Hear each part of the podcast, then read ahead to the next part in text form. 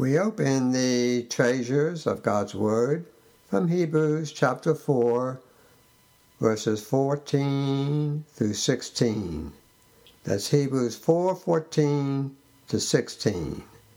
Therefore, since we have a great high priest who's gone through the heavens, Jesus, the Son of God, let us hold firmly to the faith we profess. For we do not have a high priest who is unable to sympathize with our weaknesses, but we have one who has been tempted in every way, just as we are, yet without sin. Let us then approach the throne of grace with confidence, so that we may receive mercy and find grace to help us in our time of need. That verse 16, Hebrews 4:16 needs to be memorized. Let me repeat it in your hearing. Let us then approach the throne of grace with confidence so that we may receive mercy and find grace to help us in our time of need. These verses were written to Hebrew believers. They were facing severe persecution and times of great hardship. They reach across the centuries to speak to us when we walk the same road. But let's look at the background, historical background of the biblical writers then and their world. In interpreting, we always use the then and their world before we come to the here and now world. So, what's going on in the lives of these believers is particularized in Hebrews chapter 10 we find in Hebrews 10:32 that they had stood a great contest of suffering. These believers in verse 33 had also been insulted by public reproach. They were ostracized from their families and cast out of the synagogues. Verse 34 of Hebrews 10 tells us that some had lost their property Think of it, it had been confiscated. And others, we read in Hebrews 10:34, were imprisoned. What is the message that crosses all believers under storms of persecution and deep trials? It stands out in this passage. It is the central idea of the whole scripture unit. What is it? Let us hold firmly to the faith we profess. This word hold firmly is one word in the Greek.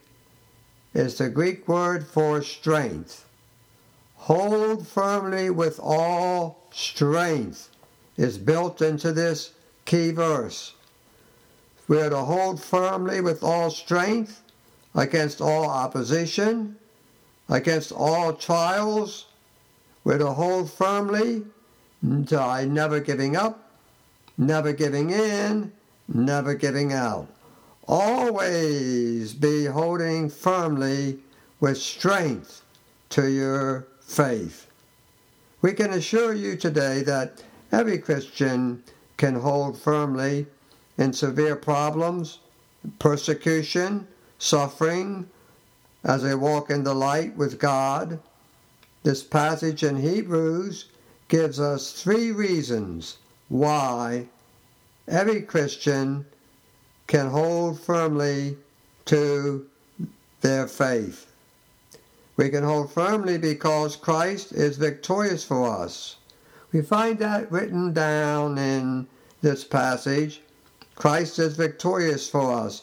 Hebrews 4:14 says, we have a great high priest who has passed through the heavens, Jesus, the Son of God. Let us hold fast with all strength. What does it mean when the Bible declares in this passage that Jesus passed through the heavens? This is the day of Christ's ascension, recorded in Acts chapter 1, when 40 days after Easter, Jesus ascended back to the world of light. He was going back to the palace of the King of eternity. He was going home, if you please, back to heaven. He passed through the heavens. The Jews had three concepts of heaven. There was the first heaven, that was the region of the clouds and the sky that we see. There was a second heaven that goes beyond our stratosphere up to the starry galaxies whirling in space. And then there was the third heaven, which Paul said he was caught up into the third heaven, which is the palace of God, which is the throne room of the King of eternity. So Jesus passed through the heavens to the heavens of heaven and back home to the throne of God. He was received up into glory. Here he is exalted on high. So the ascension of Christ was the day of heaven's triumph. Ever since the sin of Adam in Eden and his rebellion against his Creator, there's been a spiritual war.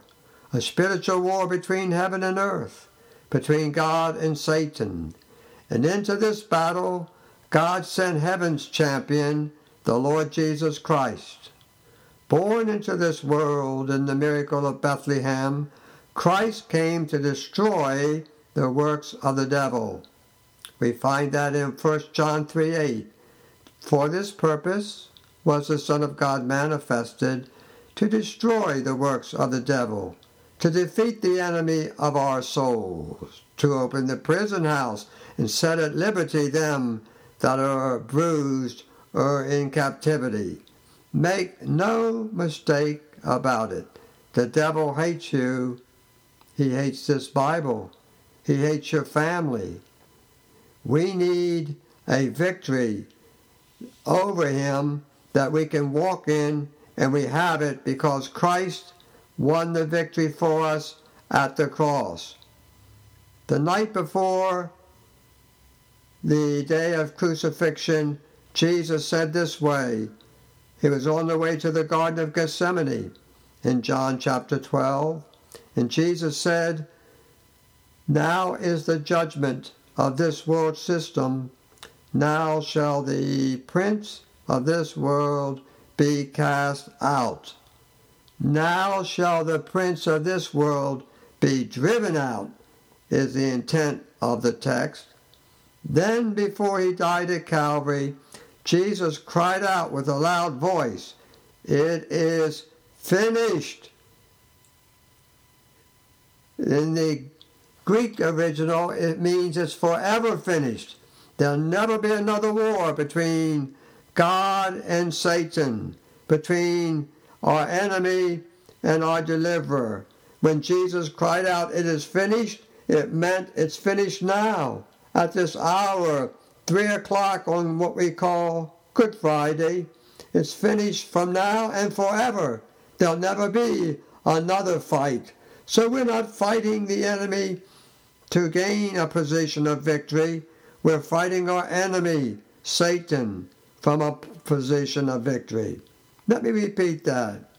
We're not fighting the enemy for a position of victory, but we're fighting him from a position of victory.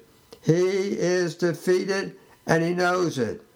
So when we go into spiritual warfare, when we stand against trials and persecutors, we have to understand that we are victors. Christ delivered us from this power of Satan. Christ defeated him forever at the cross. He opens the prison house, Jesus does. He sets at liberty them that are bruised. Christ defeated the devil for us. This is glad tidings of great joy.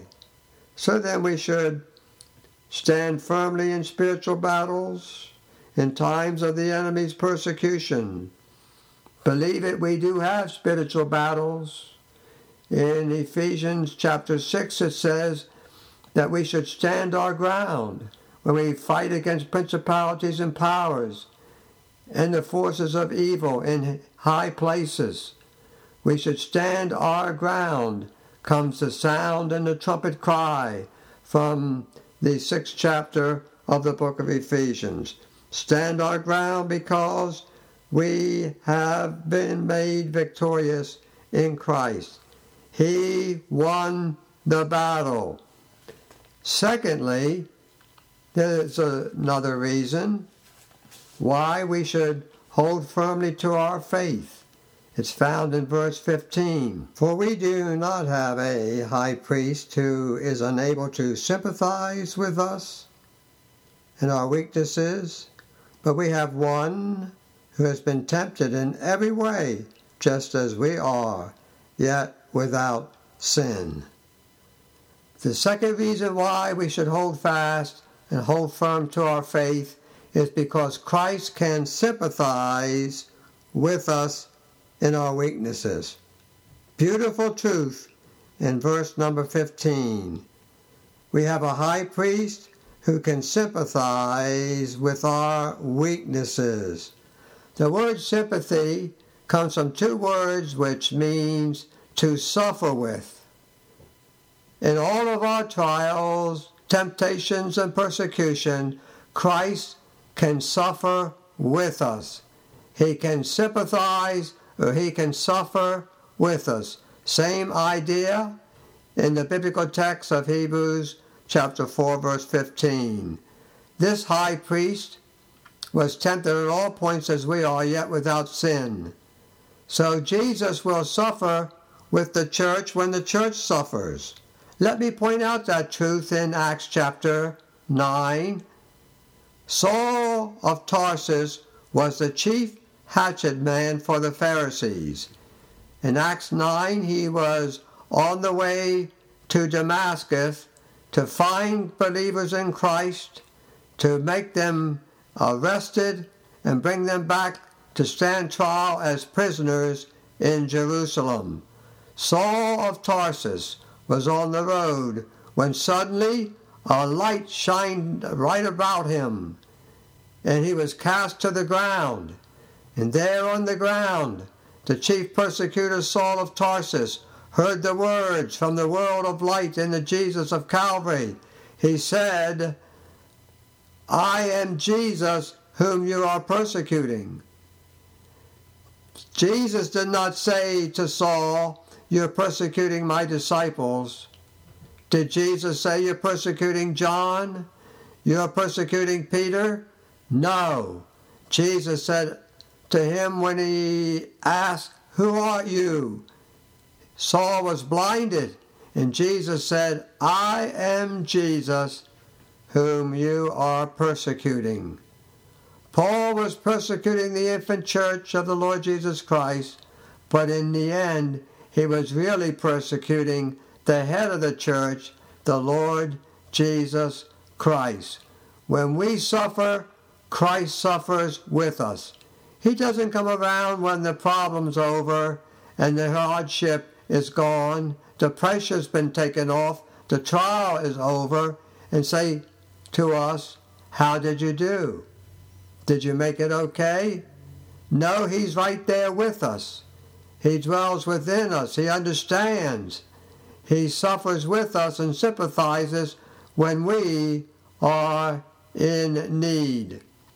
There's a scripture verse found in Isaiah chapter 63 and verse 9. Isaiah 63 9 says that in all of Israel's affliction, God was afflicted, and the angel of his presence saved them and he bare them and carried them all the days of old. Isaiah 63 9. When we suffer, Jesus suffers along with us.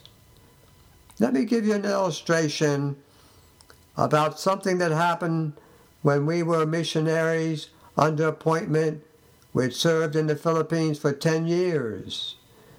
We had a front yard that could accommodate young people and children, and they would come and play down the street in our yard. We had so many people saved in a Bible study that we called in a full time Christian worker, a Bible school graduate. And in this time there was somebody that was saved named Rusma.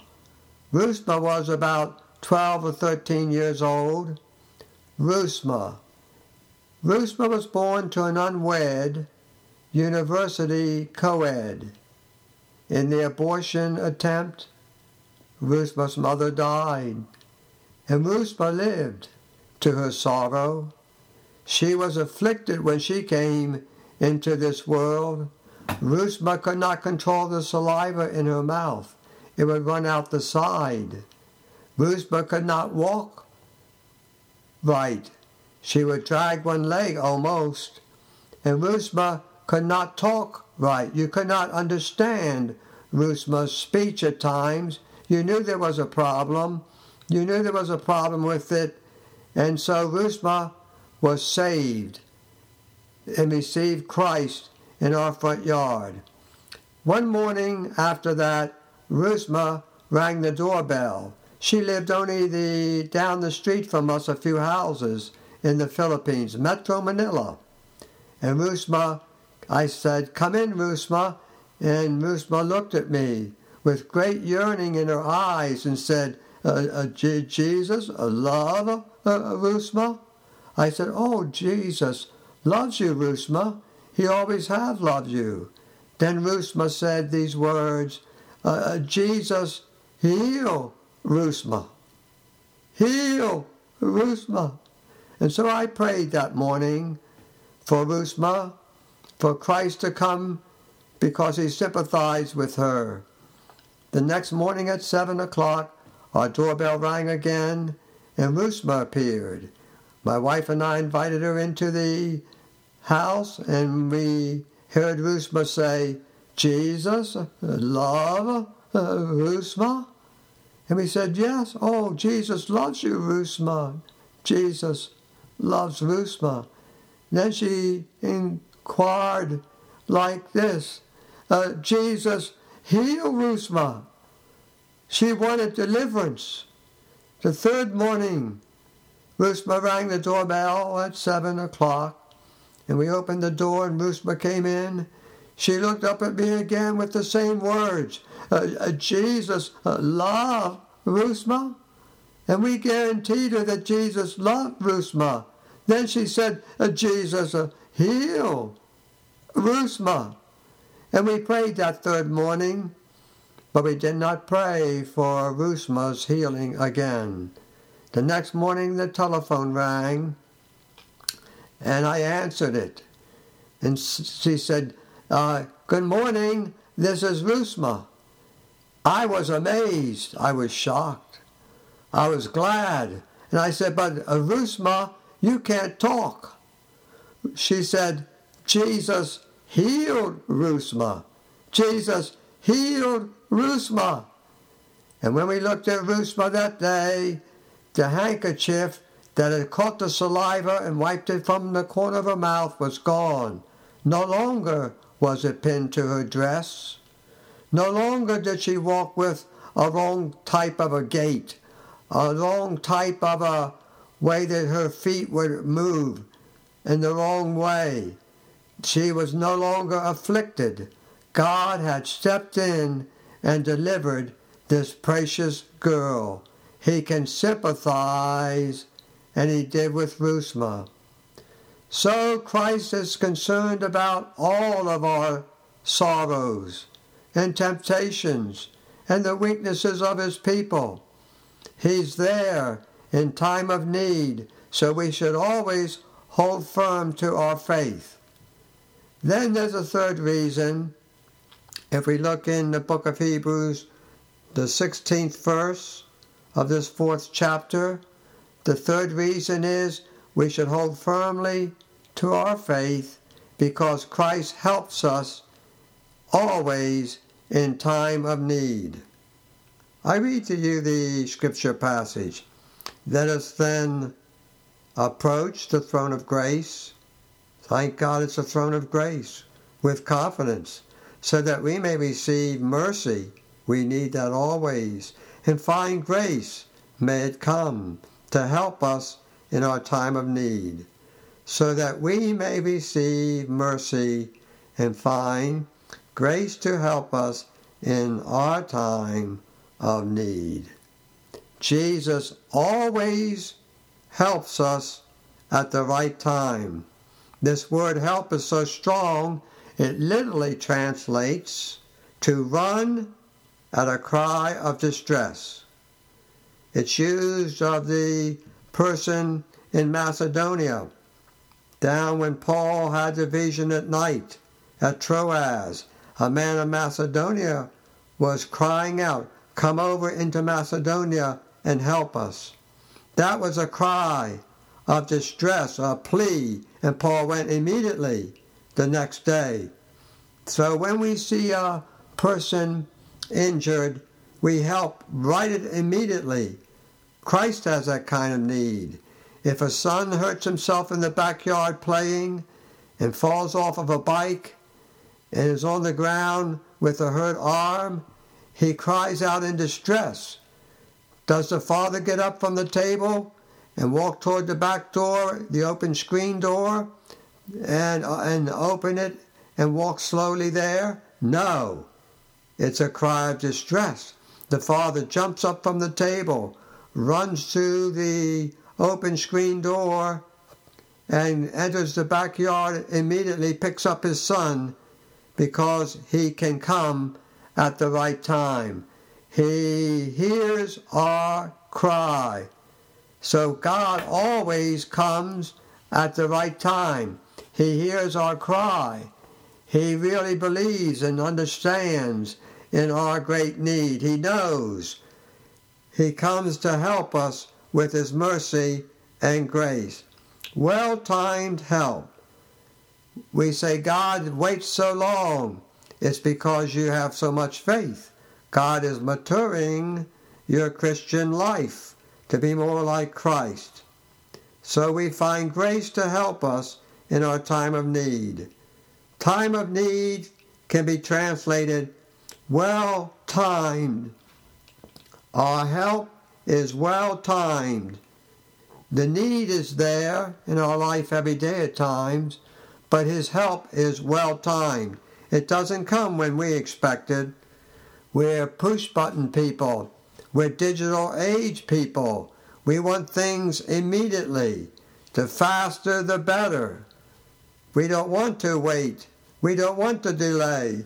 We want God to come immediately when we speak. But God chooses what is the right time to intervene and remove the trial, remove the pressure, the squeezing, of our hearts into a corner, so to speak, by other people, by trials, by misunderstandings, by somebody's anger, by some trial we've been through, God understands. I find in my Christian pilgrimage that God doesn't come when I expect Him. I would like Him to come at the 10th hour, but He generally comes at the 11th hour sometimes later, and I faint at 10:30. God knows just when to come. He will never let us be tempted above that which we're able, but will with the temptation make a way of escape, that we may be able to stand up under it, to bear it. 1 Corinthians 10:13. So God comes just at the right time. Take the case of Simon Peter in Acts chapter 12. Herod, a wicked king, Herod Antipas, was on the throne for Rome, and Herod had slain the brother of John named James.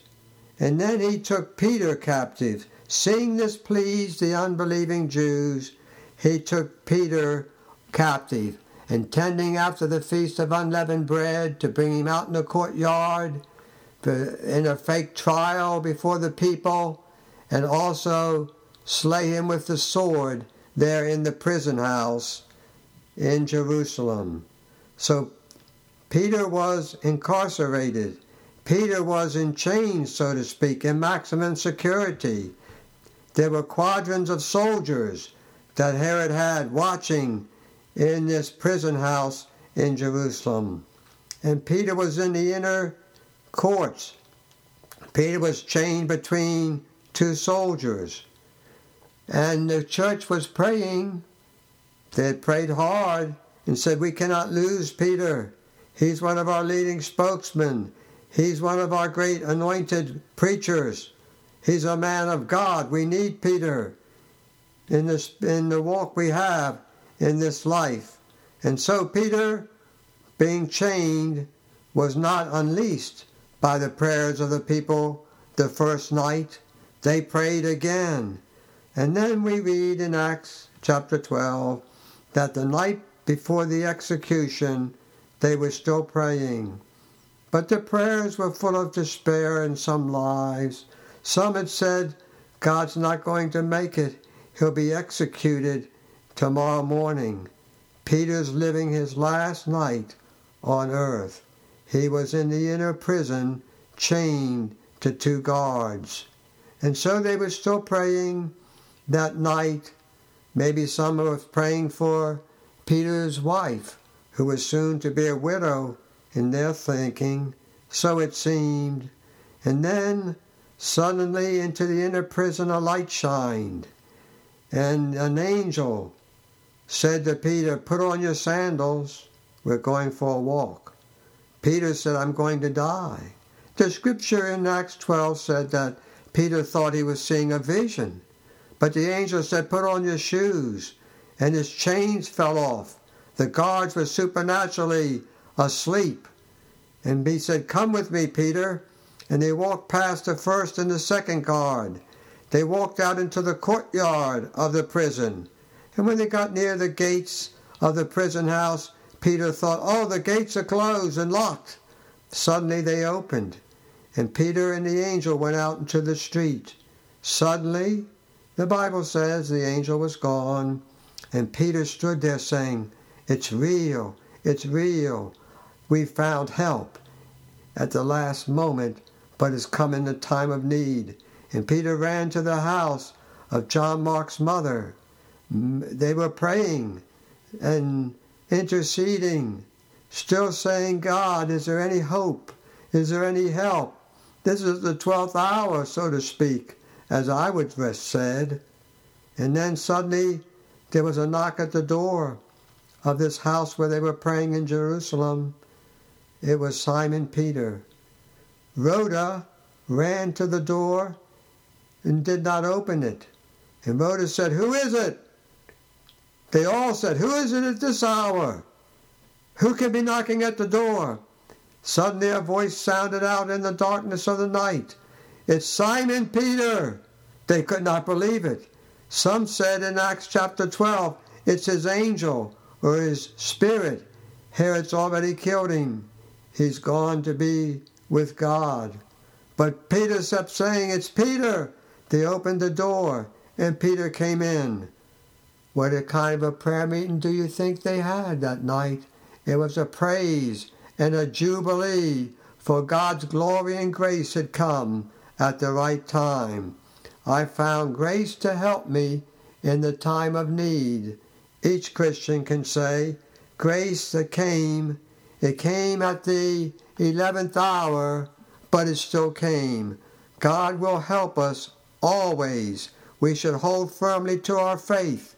He'll never leave us nor forsake us. He's with us always in grace and in mercy to meet our spiritual need.